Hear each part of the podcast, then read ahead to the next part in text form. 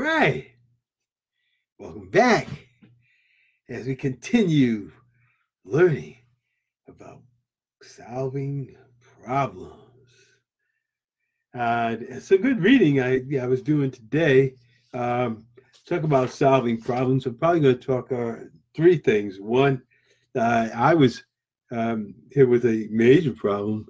Uh, I had to get up real early, you know, as I go into work and resolve it. And then um, uh, the, the challenge and the problem I had at lunch, and then a problem I had um, when I was trying to become an officer. I think all of those kind of give us the idea and kind of fall along that ten eighty ten uh, problem-solving uh, sequence. So I think that you'll get a lot out of this. Um, as we talk about the ten eighty ten problem-solving method. Again, I'm still in that book, uh, Developing the Leader Within You two point oh by John C. Maxwell. And um, he talks about a pattern um, and the value shared problem-solving. And he talks about ten eighty ten. But his lead up to that is really interesting. Now, he talks about this with organizations.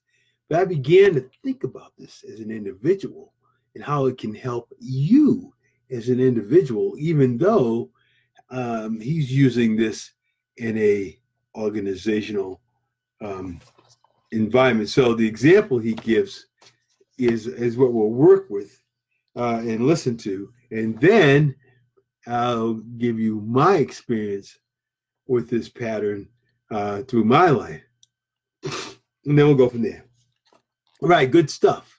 And then, and then my uh, final, final note or call to you is to help you with your problem solving. Two heads are better than one, as they say. Yes. So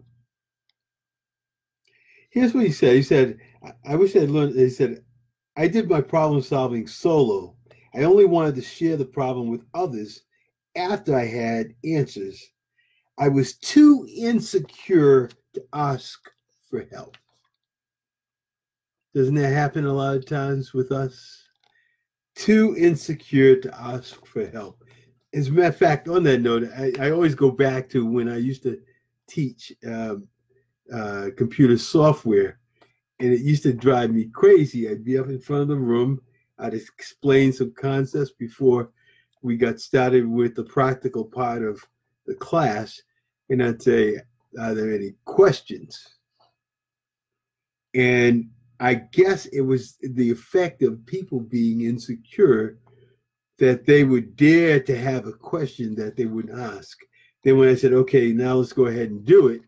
And, you know, five minutes later, You're you're at someone's desk and they're asking the questions like, well, why didn't you ask the question when I said, do you have any questions? It's that nervous tension that a lot of people have because they're insecure and they don't want to look like the one who doesn't know. But the fact is, anytime you don't ask a question, there's probably three or four people that have that same question. So, not a good idea not to ask the question. But getting back to this, so he said, I was too insecure to ask for help. I spent ninety percent of my time working on the solution alone, then asked for input on the last ten percent. The reality is that I wanted applause from others more than assistance. So what he's saying here is a matter of ego. It's a matter of wanting to help or being selfish. We've got, I wouldn't dare ask because I am better than you. The trouble is we all don't have all the knowledge of everything. So it's okay to ask questions. As a matter of fact, the most inquisitive people I know are always asking questions. Questions, questions of others and questions of themselves. Because it's through the questions that we really grow. Christian Simpson, who's a great counselor or um, coach, talks about the power of the question. A question correctly placed and correctly given is very powerful. It's the question that we grow from. It's not the answers, but it's the questions that stir us to think that makes all the difference. Okay, so then he talks about today, my problem-solving method follows the ten eighty ten pattern. Here it is, the ten eighty ten problem-solving method. Now listen to this, where I try to do the first and last ten percent of the problem-solving and have others contribute eighty percent of it. The first ten percent is often focused on defining the problem for all of us. And the next eighty percent of my time and effort is spent on listening to my team's ideas and facilitating their thinking. And then the last ten percent is my attempt to add value from my leadership experience. And I call this putting the cherry on the top. I can't always improve the solutions my teams come up with, but I try. So that's ten eighty ten in an organizational environment. But let's look at ten eighty ten in our own environment. ten eighty ten. If we take that ten percent and define our problems, and then it's kind of like the challenge I had uh, yesterday, and I had to go in early because, you know, I figured uh, on Friday it was obvious that there was a problem with the case, and I said, I can fix it. Not a big deal. I'll fix it remotely over the weekend. Well, it turns out, you know, I couldn't get connected the way I needed to, to be able to uh, pull data and, and load data within a system. So as a result, you know, my answer to the problem, just go in early and then just uh, work at it, get it done. Now, in doing that, um, that didn't quite follow the ten eighty ten, but it was a problem-solving solution. But let's look at um, let's look at another example. Like when I was becoming an officer, I talk about it took three times to make it uh, because I had to go through a series of process. But let's look at number two. Number two time, uh, after uh, being told that why don't you wait a year or so and then apply while you were uh, uh, while you were during the in the nuclear power program as an electrician, go ahead and apply for the officer program. So what happened was I finished my schools in Great Lakes, electrician schools in Great Lakes. Then it was time to go what they call nuclear power school, which at the time was in Orlando, Florida. But when I got there, I had, I think it was like three or four weeks before I would actually attend the class. So they stashed me, it's what the Navy calls, they stashed me in a security unit. Well, you know, I was talking with my boss about my officer program, and he said, hey, this is probably a good time. And I thought to myself, this is probably a good time to go ahead and apply for the board to attempt to Uh, become an officer in the officer program. So I, I did, I applied, and this was not a good interview. They were asking me questions about boot camp, which had been six to eight, uh, about six months prior to uh, now, and uh, they were asking me, and I had, prior to that, been a swing manager at McDonald's, so I had some good management experience with people. And I had told them when I went to boot camp, you know, if you're in charge, then not only do you get uh, punished for what you do, you get punished for what everyone in the unit does. And, you know, I had been in charge as a manager at a, at a uh, McDonald's restaurant. So I was like, well, I'm going to pass from this because I don't want to get beat up for other people's, well, my term, I'm not going to use, not so uh, good attitudes of some other people. Well, when I said that, they immediately jumped on me from six months earlier and said, he shuns responsibility, not willing to be in charge, blah, blah, blah, blah. Well, using the ten eighty ten plan, uh, I questioned, well, should, what should I do with this information? Well, I went to my boss at the time at the security office. I said, hey, I had this interview. Look at these results. I, I'm not even going to get picked up with this kind of results, um, it's not even the, the worth worth applying for. And that wise, um, wise senior enlisted guy who um, was my boss, he said, "Hey, if I were you, I would tear that up and wait till next week when you go to nuclear power school, request another board, and you'll probably get better results." So I took his advice.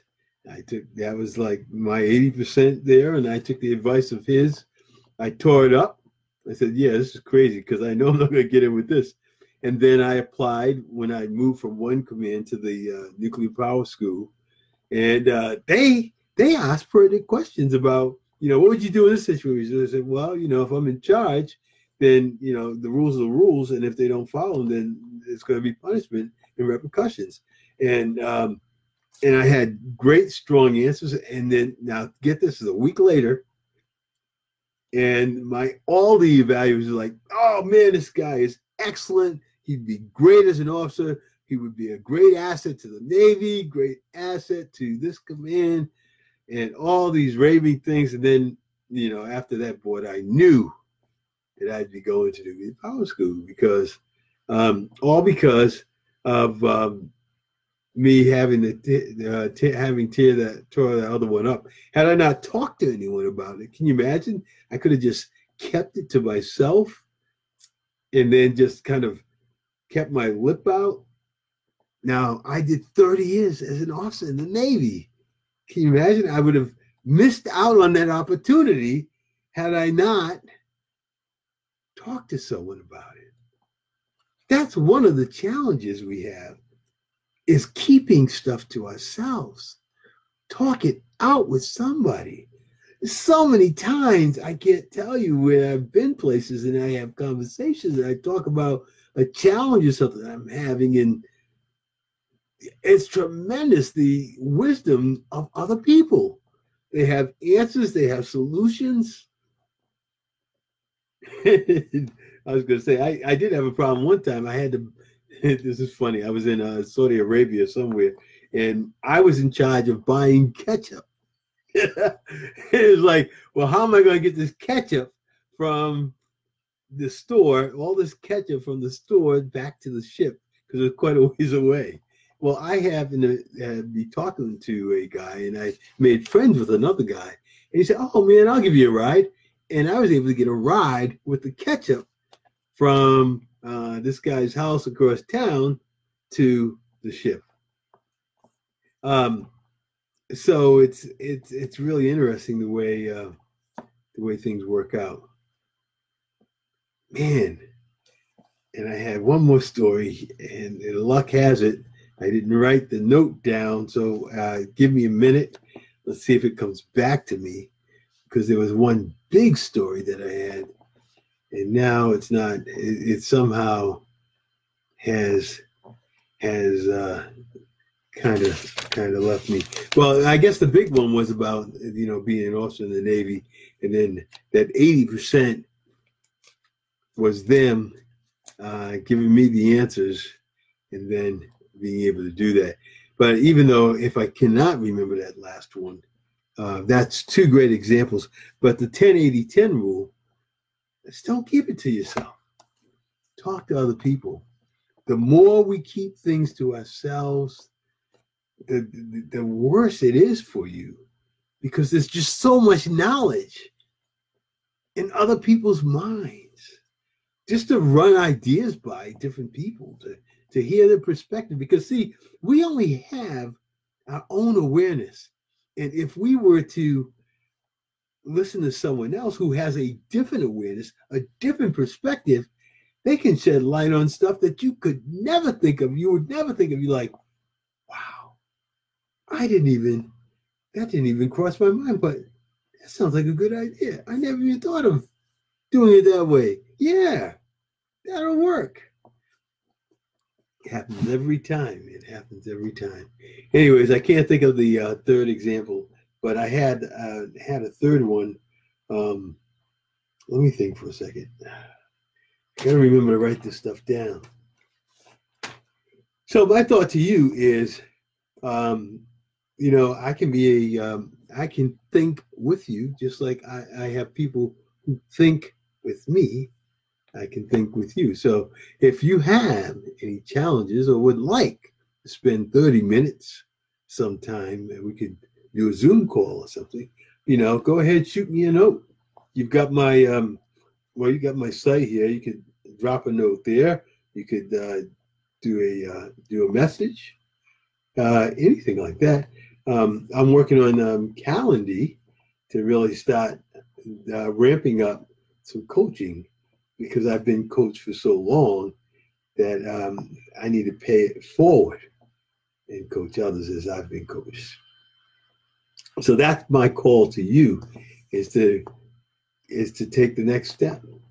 Let's start resolving your challenges. Let me be a thought uh, partner with you, as others have been thought partners with me many times. One of the things they talk about here, uh, which is true, a lot of times when there's a problem, the closer you get to the problem, you find the people that are directly involved at the lower levels normally have the answers. The challenge is they don't have the authority or the resources to resolve the problem. But if you go down there, they will tell you the solutions, and the solutions are normally very good because of their experience and their proximity to the problem themselves. Why are you trying to solve a problem in the ivory tower when you can go down to where the problem is, where the people who are going to be affected the most have the most knowledge of how to correct it? That's the key. That's the difference. Anyway, so that's my lesson today on the ten eighty ten. Take eighty percent of the time and bounce the ideas and the challenges off others. I uh, just one other thought. Oh, oh, I know what it was. Yes. So back to problem solving. So I had a lunch appointment with uh, my Sunday school teacher, and uh, he's fascinated by the way I think, anyways. But man, he challenged with my problems.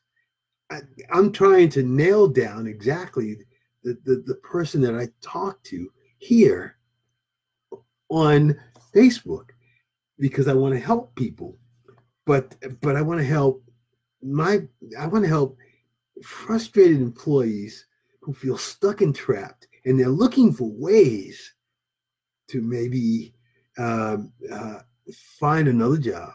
And one of the best ways is through volunteering or start their own business, because you have a message. But you, a lot of times, just like me at times, you're not confident about it. But we can work on that together and, and allow you to, to, to get your wings out, spread your wings and fly. Why do you have to settle? You don't have to settle, but we've been conditioned for so long, so many times, for so many years. And that's why I'm here every night. And I hope that you're listening each night, because hopefully I'm cracking a little, a little crack in your mind that there's a possibility of something different for you. You don't have to, you know, I did that lesson on so what, what does it matter? You don't have to be defined by your job. You can be defined by your passion, what you really want. Instead of letting it go and then regretting it when you're older, and just wishing and regretting that you didn't step out, you can say that guy Brave Al on Facebook, he kept telling me, just take that step out and I'd be so much happier. If you work in your passion, you'd be happy, you'd be stress-free, and you'd feel like your life really had a purpose. And then you can really make an impact in people's lives, an impact in the world.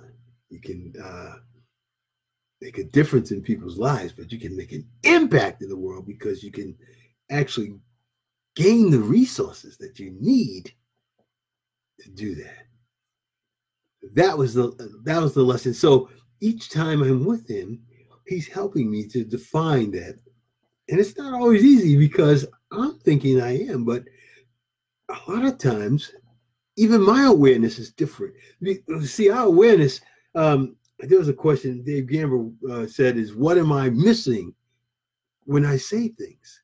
And I know I miss a lot of things because I just, I don't know, it's the way that God made me. My mind is out there somewhere sometimes.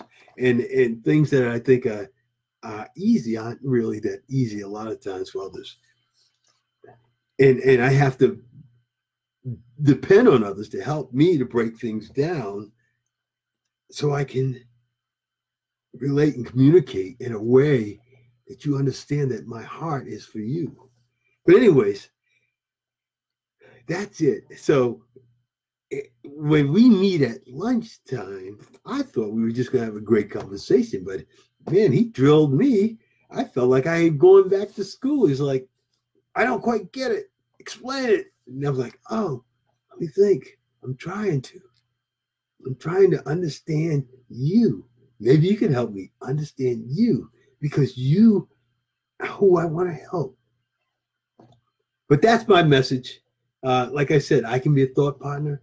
Send me a note. We'll get together on Zoom or something else or, uh, or just throw on the phone and uh, have a great conversation. About thirty minutes, uh, whatever problem you have, and let's see if we can brainstorm and get and really a breakthrough. And then if that works, then maybe we can start thinking about some other ways to work together. But that's my that's my message tonight. Um, uh, it actually came out better than I anticipated initially, uh, because a lot of times, and, and that was the other thing I was going to say, your approach, like my approach with that assignment um, that I had to do early this morning. As I thought about it, you know, Stephen Curry says, begin with the end in mind.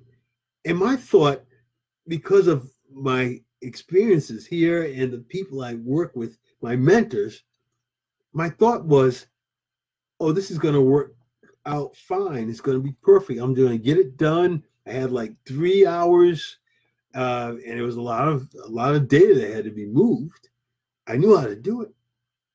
And there's always room for the for a challenge to not get it done correctly. But you know, my thought was I'll get it done and it'll work fine. And it did, because part of it is our approach in the beginning. The approach, knowing you're going to be successful. Just like here, I know I'm going to be successful because I have you. And if I can help you, because it's your success that makes a difference in my life. So come on, let me help you. Thank you. Until tomorrow, have a good night.